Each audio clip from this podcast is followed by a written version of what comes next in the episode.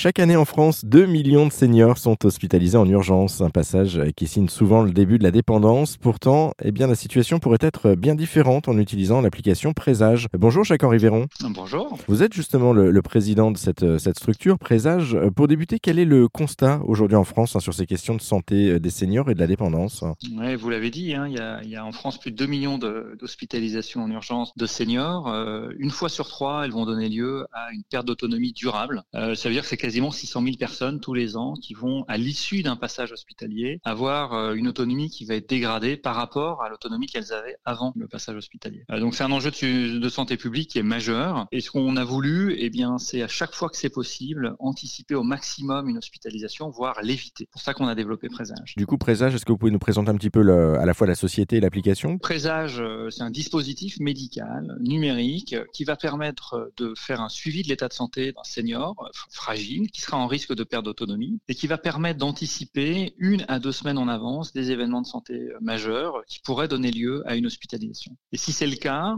on va permettre euh, d'émettre une alerte, on va permettre de proposer un plan euh, de prévention qui va eh bien changer le cours des choses et faire en sorte que la personne ne soit pas hospitalisée dans des conditions terribles, hein, puisque le passage aux urgences est très traumatisant pour la personne. Quand vous dites en fait qu'il y, y, a tout ça en amont à mettre en place, c'est-à-dire c'est la famille qui s'en occupe, sont les qui sont euh, les, les demandeurs initiaux. Oui, on a euh, deux, euh, deux grandes typologie d'utilisateurs de présage. Ça peut être la famille, euh, l'environnement euh, familial qui euh, désire pouvoir apporter un soutien, un support d'une personne en risque, hein, qui aura 75, 80, 85 ans. Et puis également les, professionnels, donc l'environnement professionnel qui peuvent être des aides de vie, des, des aides soignantes, des structures qui vont être là pour aider la personne. Une fois par semaine, elles vont pouvoir saisir l'information sur l'application présage et derrière, eh bien, les actions de santé vont pouvoir être mises en place, soit par des professionnels de santé qui vont être dédiés, ce qu'on appelle les acteurs de coordination, qui vont être dédiés à cela, euh, soit même la famille qui pourra être destinatrice des différentes alertes. Est-ce qu'il y aura par la suite la possibilité de développer justement euh, ce projet sur des structures style EHPAD, euh, maison de retraite, etc. Bon, D'abord, l'objectif de présage, c'est d'éviter la,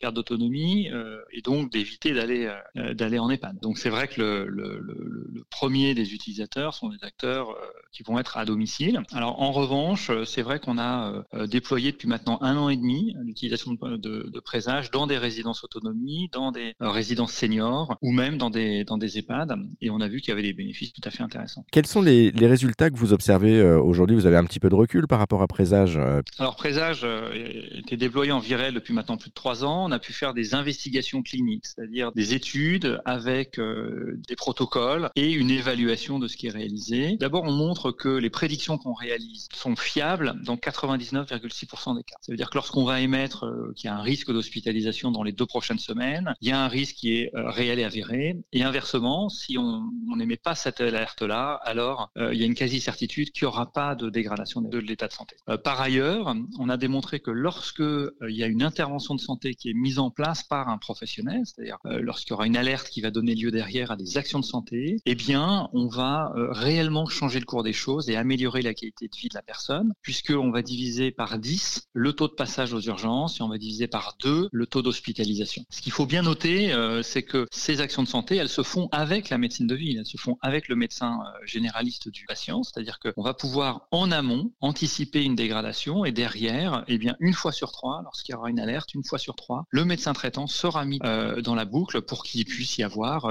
eh bien, tout simplement, hein, une consultation médicale, une téléconsultation, une visite à domicile, mais on aura le temps. Comme on a une à deux semaines d'avance, eh bien, on peut organiser la prise en charge et éviter euh, la dégradation de la personne. Merci Jacques-Henri Véron pour en savoir plus hein, sur ce dispositif médical innovant. Présage, direction notre site internet erzen.fr.